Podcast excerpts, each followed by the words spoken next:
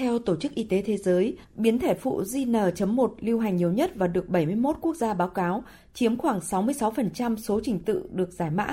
JN.1 có những đặc điểm kháng nguyên mới cho phép virus dễ dàng tấn công vào hệ miễn dịch, dễ lây chuyển hơn, do đó đã nhanh chóng chiếm ưu thế trong các biến thể SARS-CoV-2 gây bệnh toàn cầu. Tuy nhiên, chưa có bằng chứng cho thấy biến thể phụ này gây bệnh nặng hơn các biến thể khác của Omicron. Tiến sĩ bác sĩ Vũ Ngọc Long, Phó trưởng phòng kiểm soát bệnh truyền nhiễm Cục Y tế Dự phòng Bộ Y tế nhận định.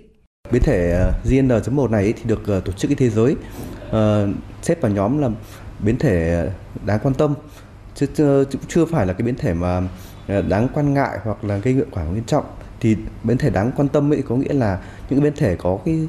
khả năng lây truyền nhanh hơn và cũng có thể có cái khả năng né tránh miễn dịch. Tuy nhiên là chưa có cái sự uh, gia tăng về độc lực và tăng cái mức độ nặng. Trước sự gia tăng số ca mắc COVID-19 tại một số quốc gia và lây lan nhanh của biến thể phụ JN.1, Tổ chức Y tế Thế giới đưa ra khuyến nghị các nước cần tiếp tục tiêm nhắc lại vaccine COVID-19.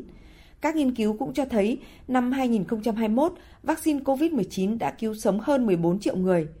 Thạc sĩ Hà Thị Cẩm Vân, Phó trưởng phòng quản lý tiêm chủng và an toàn sinh học, Cục Y tế Dự phòng Bộ Y tế khuyến nghị cần tiêm nhắc lại các mũi vaccine dành cho những người có nguy cơ cao trong thời gian tới. Hội đồng tư vấn sử dụng vaccine và sinh phẩm y tế của Bộ Y tế cũng đã đưa ra cái khuyến nghị là tại Việt Nam trong thời gian tới chúng ta cần tiếp tục tiêm à, vaccine phòng COVID-19 cho các nhóm đối tượng cụ thể. À, thứ nhất là chúng ta cần tiêm cho nhóm nhân viên y tế, à, nhóm thứ hai là nhóm phụ nữ có thai, nhóm thứ ba là nhóm từ 50 tuổi trở lên và có bệnh nền và nhóm thứ tư là cái nhóm mà người từ 18 tuổi trở lên mà chưa tiêm bất cứ một liều vaccine COVID-19 nào. Về vaccine sử dụng là những loại đã được Bộ Y tế cấp phép,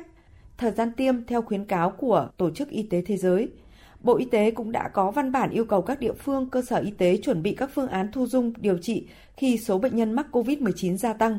Các chuyên gia cũng nhấn mạnh với tỷ lệ tiêm chủng hai mũi COVID-19 tại Việt Nam đạt trên 87% và tỷ lệ tiêm mũi nhắc lại trên 60%, thì với biến thể mới JN.1 cũng không đáng lo ngại. Tuy nhiên, ngành y tế cũng khuyến cáo các cơ sở y tế và người dân gia tăng ý thức phòng dịch bệnh, không lơi là mất cảnh giác trước các biến thể phụ của Omicron trong dịp Tết Nguyên đán này.